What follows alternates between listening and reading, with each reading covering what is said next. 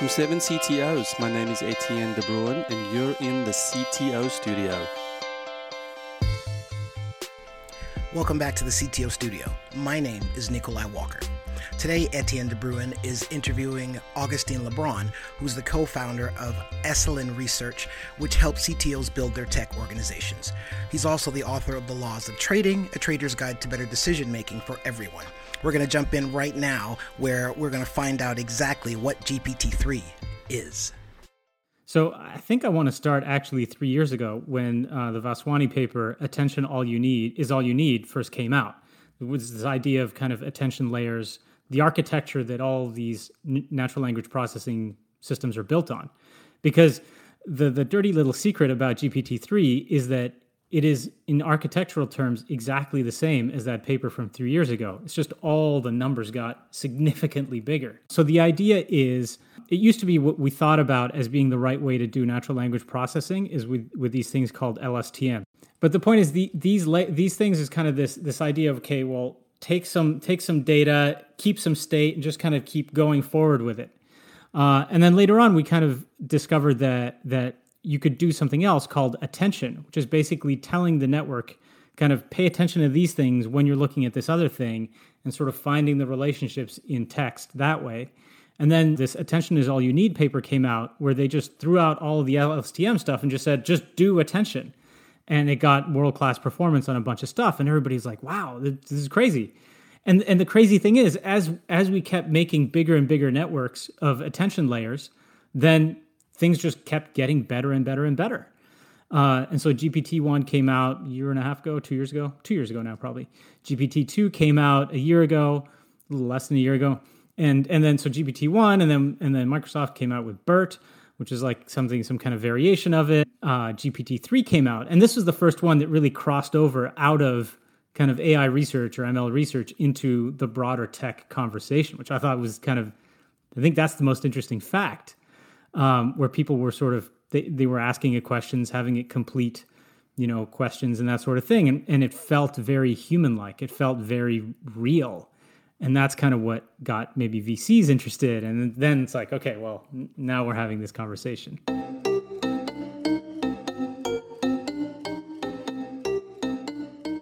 So I don't know how much you want to get into this, but I am very curious. Uh, when I, my son was born, I wanted to. I noticed how he was learning language.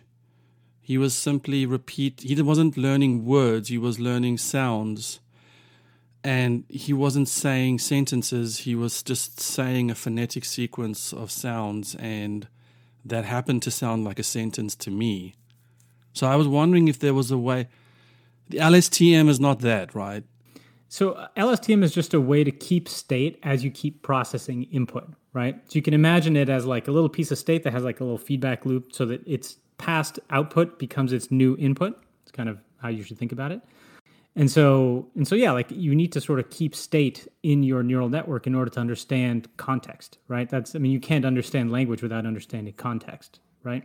And so that's that's kind of been the goal is increase the the well how well it understands context. And so when you say moving to attention model versus that, what are we saying?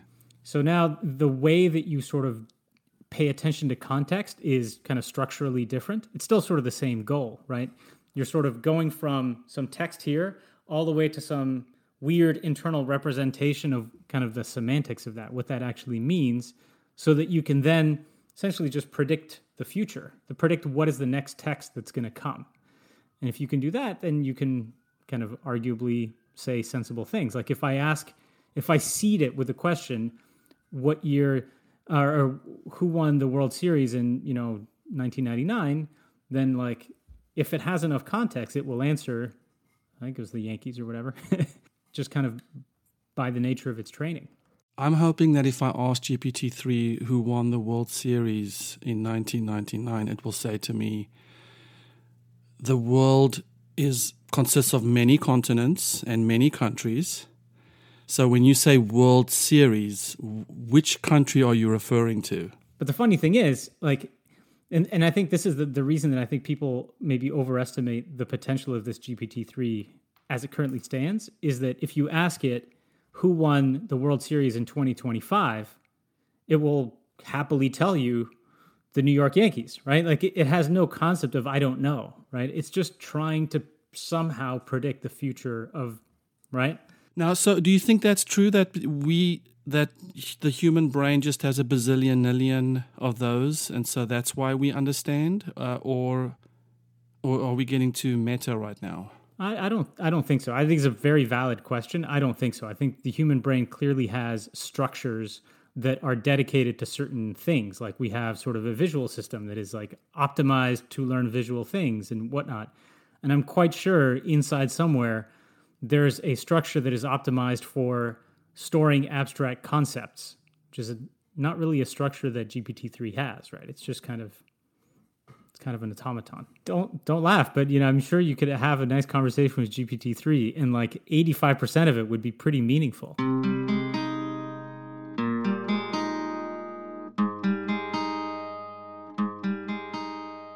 So, for instance, um, right now, my brain is using my eyeballs to stare at a rectangular monitor that happens to have a image on it with a rapid sequence of a picture that happens to look like Agustin Lebron.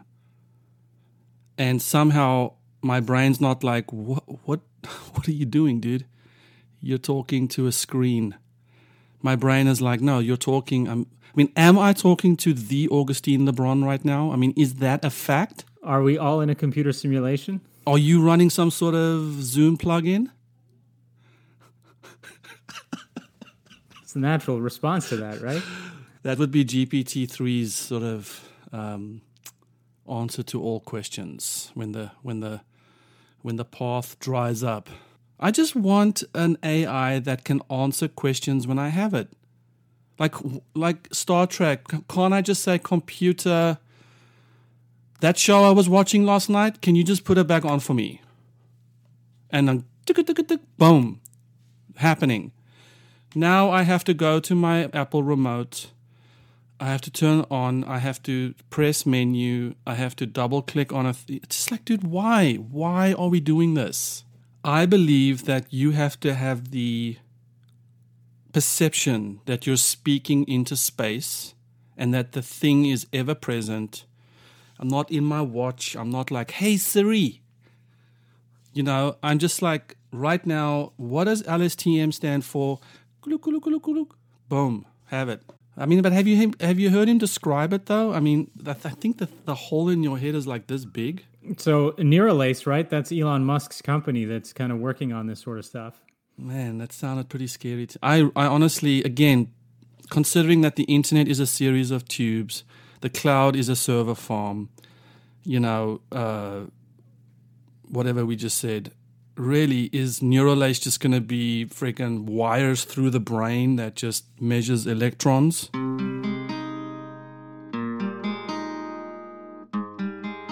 So GPT-3, you've been following it. You then wrote an email or what? Yeah. So I mean, I uh, just kind of interacting with with a couple of people that you know have opinions about these things, and and it seems like it kind of breaks down between um, you know people who think this is this is a world changing event, um, and people who, uh, interestingly, people who the people who are closest to the technology are the ones pumping the brakes on it the hardest. If you look at OpenAI's what they've said about it, Sam Altman, Brockman, all these guys, they're like, yeah, it's impressive, but it's not like this is not it, right? Um, but it feels like it's it, right? To to the to the human, it feels so close to it. What does GPT four look like?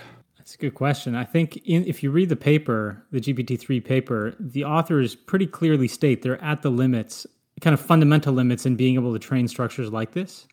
Um, if only because it has been given essentially all of the text that humanity has available to give it. I mean, I'm exaggerating a little bit, but not a ton. And so, like, how do you train a bigger version of this thing? Like, there's just no text out there to give it anymore.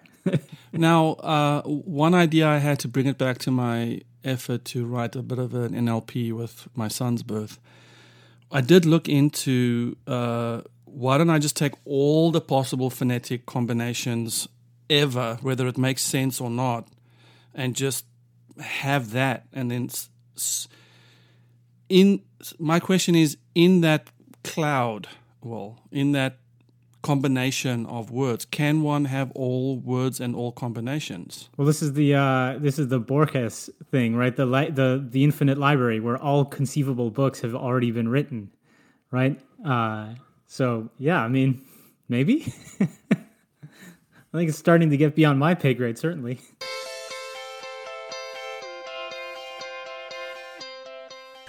Thanks again for joining us here at the CTO studio. Again, my name is Nikolai Walker. I want to send a thank you to Etienne de Bruin for finding uh, Agustin Lebron, who is the co founder of Essilen Research, which helps CTOs build their tech organizations. He's also the author of The Laws of Trading, a trader's guide to better decision making for everyone. That book is available on Amazon. I do encourage you all to check out essilenresearch.com as well as check out 7ctos.com. And for continuation of this discussion, we ask that you go over to ctostudio.fm.